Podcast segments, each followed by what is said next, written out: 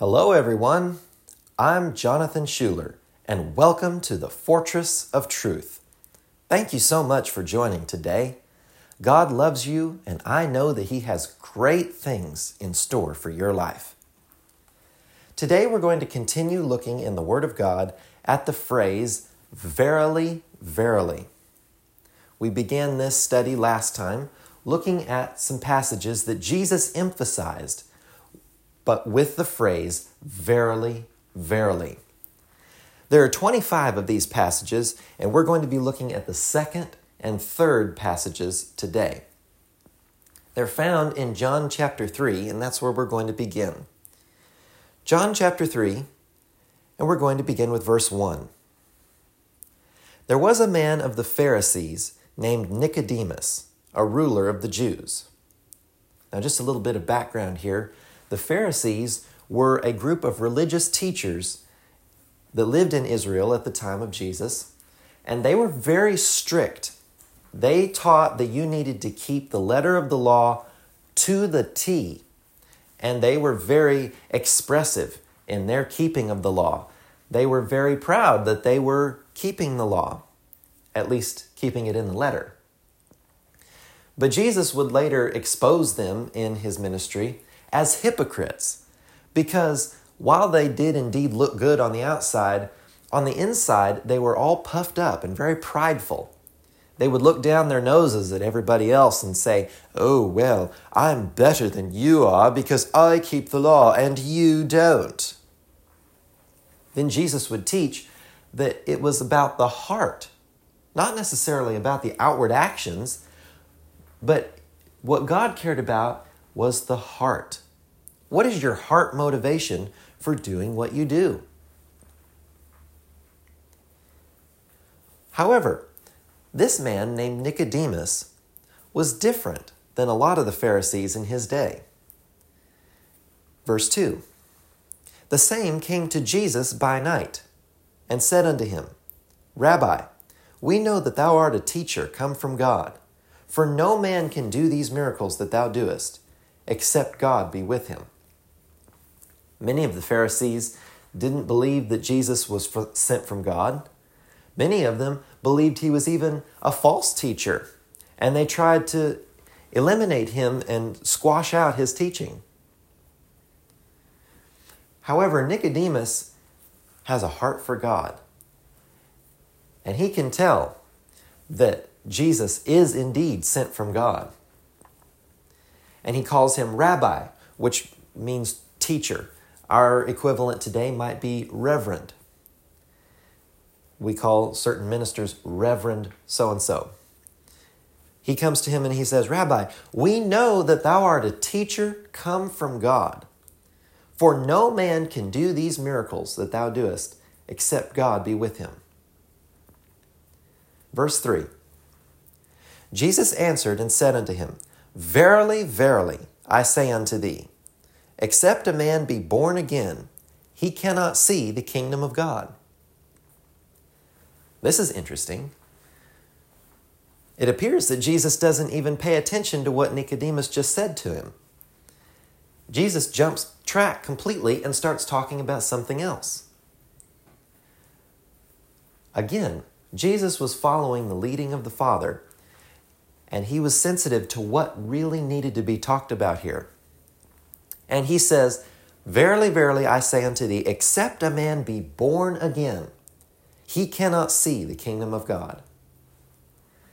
No matter how good you are on the outside, Nicodemus, you have to be born again in order to see the kingdom of God. Verse four, Nicodemus saith unto him, "How can a man be born when he is old? Can he enter the second time into his mother's womb and be born?" Jesus answered, "Verily, verily, I say unto thee, except a man be born of water and of the Spirit, he cannot enter the kingdom of God. That which is born of the flesh is flesh, and that which is born of the Spirit is spirit. Marvel not that I said unto thee, ye must be born again. The wind bloweth where it listeth, and thou hearest the sound thereof, but canst not tell whence it cometh, and whither it goeth. so is everyone that is born of the Spirit. He gives the example of the wind, and he says, it blows wherever it wants to, and you hear the sound of the leaves rustling in the trees, and you hear the rush of the wind, but you don't know where it comes from or where it's going. And he says, so is everyone that is born of the Spirit. Now, Jesus was very clear in his statement. No one can see or enter the kingdom of God unless they have been born again. He says in verse three, except a man be born again, he cannot see the kingdom of God. And then again in verse five, he says, except a man be born of water and of the Spirit, he cannot enter into the kingdom of God. Now, what does it mean to be born again? Nicodemus was curious about this same thing, and he was trying to figure it out in his natural understanding. Can a man be enter the second time into his mother's womb when he's old and then be born again? And Jesus explains here what he means in verse five. Except a man be born of water and of the Spirit, he cannot enter into the kingdom of God. That's what it means to be born again. In order to understand this, we need to understand some other things that the Bible teaches about us as human beings. We have three parts to our being. The Bible describes them as spirit, soul, and body. And we see these referenced all three together in second, or excuse me, First Thessalonians five, verse twenty-three. Paul says, I pray that the Lord God sanctify you wholly, that means the whole part of you, spirit, soul, and body. Now, our body is the easiest part of us to identify. It, it's the part that we can see. It's our hands, our feet, our face, all of these things. That's our body. We're all pretty well in tune with our body, and we understand what that is. Our soul is a little bit different. Our soul is our mind, our will, and our emotions.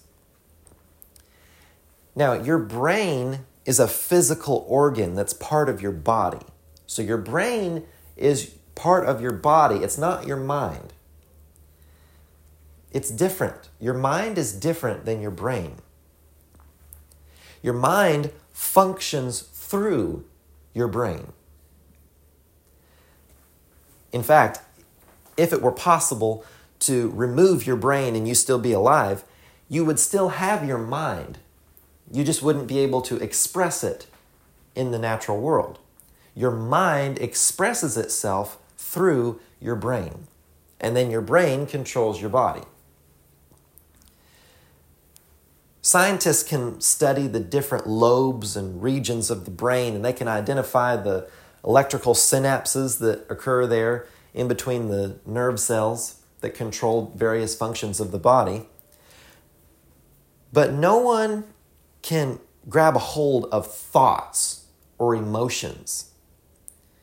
You can't observe a thought under a microscope, or you can't hold love in a test tube. That's because these things come from our soul, which is separate from our body. We describe thoughts and emotions as abstract. In other words, we can't really put our finger on them. We can put our finger on our hand. We can put our finger on our head. But we can't put our hand on a thought. And we can't put it on an emotion. They're just feelings. They're thoughts. They're abstract, we say. However, they're still very real. And they come from our soul. Now, the third part of us is our spirit. Our spirit is the real us. I heard someone say, if you cut off my finger, that's not me. If you cut off my hand, that's not me. If you cut off my arm, that's not me. He said, now, if you keep keep on whittling, you'll eventually get to me. But the body isn't the real us. If I look at you and I see your brown hair and your or your blue eyes, that's not really you. That's your body. If you share with me your innermost feelings or your thoughts or opinions about a certain thing, that's not the real you either. That's your soul. The real you is your spirit. Our spirit is what gives life to our body and our soul. James two, talking about faith and corresponding actions, it says, even as the body without the spirit is dead, even so faith without works is dead. Our spirit is what gives life to our body and to our soul. The Bible defines our spirit in several different ways, including the inward man. It uses that phrase in Second Corinthians four sixteen, for example. It also uses the phrase, the hidden man of the heart. That's in First Peter three four. This is the part of us that Jesus is addressing when he says that we must be born again. Jesus said that if we want to enter the kingdom of God, we must be born of water, that is, natural, physical birth into the world, and we must be born of the Spirit. Born of the Spirit means it's referring to our spirit, the inward man, the hidden man of the heart, the real us. Now, why would we need to be born in the Spirit? Let's look over at Ephesians chapter two. Ephesians two, beginning with verse one, and I'm going to read this out of the New Living Translation. It says, once you were dead because of your disobedience and your many sins. You used to live in sin just like the rest of the world, obeying the devil, the commander of the powers in the unseen world. He is the Spirit at work in the hearts of those who refuse to obey God. All of us used to live that way, following the passionate desires and inclinations of our sinful nature. By our very nature, we were subject to God's anger, just like everyone else. But God is so rich in mercy, and He loved us so much, that even though we were dead because of our sins, He gave us life when He raised Christ from the dead. It is only by God's grace that you have been saved. For He raised us up, for He raised us from the dead along with Christ and seated us with Him in the heavenly realms because we are united with Christ Jesus. There's a lot to cover here in this passage. He talks about being dead because of our disobedience and our many sins.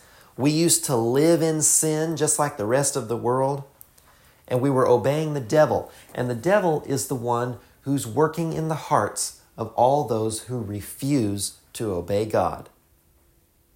So we don't want to give any place to the devil. So we need to not refuse to obey God. We need to choose instead to submit ourselves unto God and follow His leadership.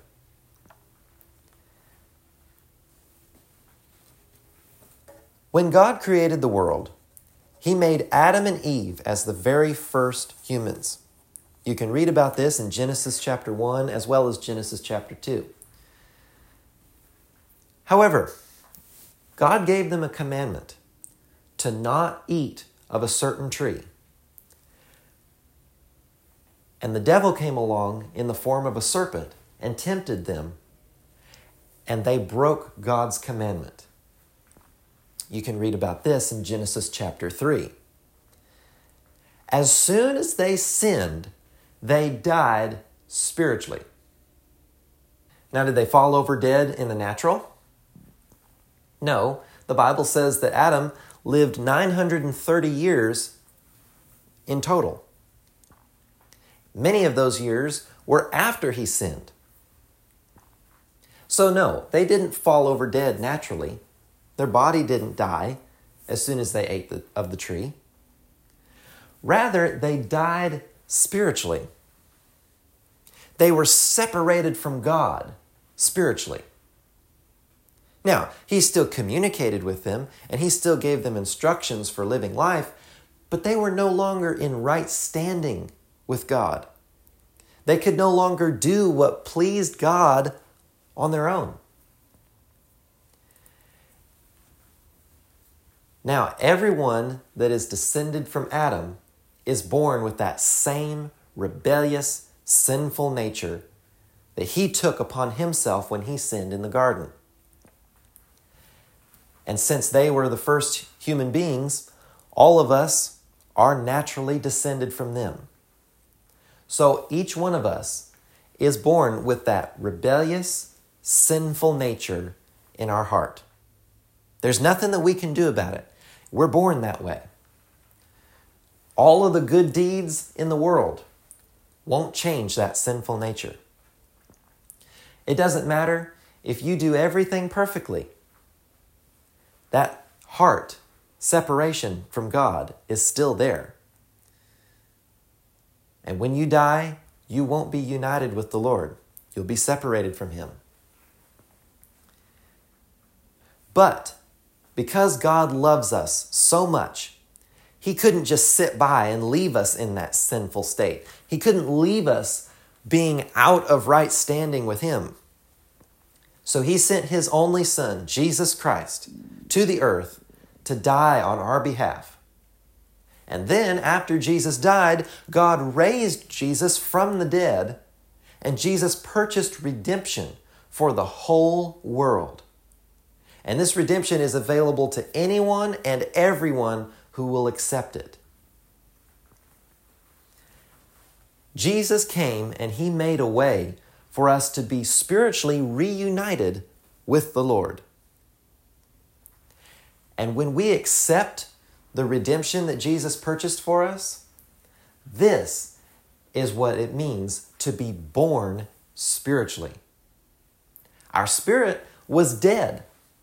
Ephesians two tells us that we were dead in our sins. We were dead because of our sinful nature. Now, we were walking around, our body was alive, but our spirit was separated from God. Our spirit couldn't be in right standing with God because of our sinful nature. However, when we accept Jesus, we accept the sacrifice that He made for us, then our spirit is reunited with the Lord and we are born again. Oh yes, we were born naturally and we were alive naturally in the physical. Our body was alive. But then our spirit is born and becomes alive. That's what it means to be born again. I know my own testimony. I was born again when I was four years old. Now you might say, oh, four years old, you don't know what you're doing. I did know what I was doing. I understood that I wanted to accept Jesus and make Him the Lord of my life. And so I did that at four years old. I was sitting in my mom and dad's kitchen, and we were watching Billy Graham on T V. And when he gave the invitation and invited people to come accept Jesus, they put the number up on the screen like they do. And they said, if you would like to accept Jesus, call this number. And so I told my mom that I wanted to accept Jesus into my heart. And so she knelt down there. We had some steps going from the kitchen into the dining room. So we knelt down there on those steps, and she prayed with me and helped me to accept Jesus and invite Him into my heart. So then I called the number, and I told him that I accepted Jesus and, and made that decision. At that moment, I was born again. Now, I had been born naturally four years before. I was four years old. But at that moment, my spirit was born. At that moment, my spirit became alive unto God. And my spirit was put in right fellowship with God and right standing with Him. Now, what happens when we do this? Second Corinthians five seventeen says, "Therefore, if any man be in Christ, he is a new creature. Old things are passed away. Behold, all things are become new." When we're born again, our spirit is made completely new in Christ. We're no longer the same person we were before. Now, our body doesn't change. If you had brown hair before you were born again, you'll have brown hair after you were born again. If you were tall or short before you were born again, that's the way you'll be afterwards. Our body doesn't change. And our soul doesn't immediately change either. If you thought a certain way and understood certain things before you were born again, the moment after you're born again, your mind is going to be exactly the same. Your emotions are going to be exactly the same. However, in the spirit, our old nature is done away with, and now all things are become new. This can't happen by behavior modification. This can't be you just deciding that you're going to be different. This stems from the heart. If you have a plant and you take all the leaves off of that plant, but you leave the stalk, it's going to come right back. It may take it a little while, but it'll grow back. If you took all the leaves off and you cut all the branches off, you even cut the stalk down at the ground, it may take it quite a while, but eventually it will most likely return. However, if you take a shovel or a hoe and you dig that thing up from the roots and you don't leave anything left, there's no way that plant could come back. Why is that? Because you got it from the roots. And then if you plant something different there, it's going to be completely different because it's a different root. That's the way it is when we're born again spiritually. Our old nature, our sinful nature, the one that we got from Adam, is done away with. We don't have it anymore. And instead, Second Peter one tells us that we have the divine nature of God put in our spirit. Now, does this mean that we can go out and be perfect? Well, it depends on whether you renew your mind, change the way you think, and yield to your body. If you yield to your feelings and adopt the attitude that if it feels good, let's do it, then you're not going to live according to that divine nature that's in your spirit.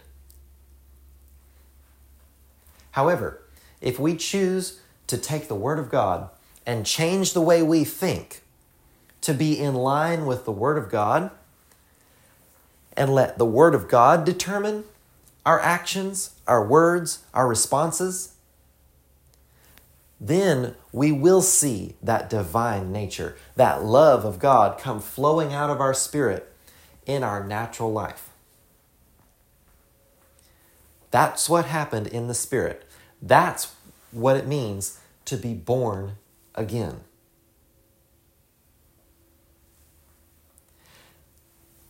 Finally, let's look at Romans chapter ten. Romans ten, beginning with verse eight, and I'm reading this out of the Modern English Version. It says, "But what does it say? The word is near you, in your mouth and in your heart. This is the word of faith that we preach, that if you confess with your mouth Jesus is Lord and believe in your heart that God has raised him from the dead, you will be saved. For with the heart one believes unto righteousness, and with the mouth confession is made unto salvation. If you have never made the decision to be born again, if you've never chosen to follow Jesus and make him the Lord of your life, I invite you to do that today. Don't delay. Some, some might say, well, I'll do it tomorrow. No, the Bible says today is the day of salvation. The Bible says, choose you this day, not tomorrow, this day, whom you will serve. And it also says that whosoever calls on the name of the Lord shall be saved. So let me help you to call. If you would, pray this out loud where you can hear it. Say, Father God, I believe in you. I believe in your Son, Jesus. And I believe he died on the cross. And I believe you raised him from the dead.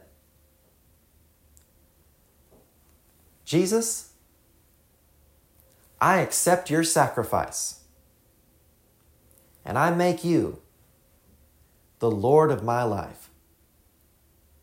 And as you help me, I will follow after you all the days of my life. In Jesus' name, amen. Well, if you prayed that for the very first time, let me be the first to welcome you into the kingdom of God. You are now a child of the Almighty Creator of the universe. You have been born again. No matter how old your body is, your spirit is a brand new creation. The old sinful nature has been done away with, and now you have the divine nature of God in your heart. Now, I encourage you to get connected with other believers, find a good Bible-based church, and put God first in your life. Study His Word, hear what He has to say to you, and let that change the way you think and start living your life according to the Word of God. I guarantee you, He will take you places that you have never dreamed, because He has amazing plans for you. Well, I hope you enjoyed the podcast today. If you did, be sure to subscribe and follow us so that you never miss an episode of the Fortress of Truth. And I encourage you to share this with your friends and family. Let other people know about it. And I hope you join us again next time as we continue seeing what the Lord has for us in His Word. God bless you, and have a blessed, prosperous, victorious day in Jesus' name.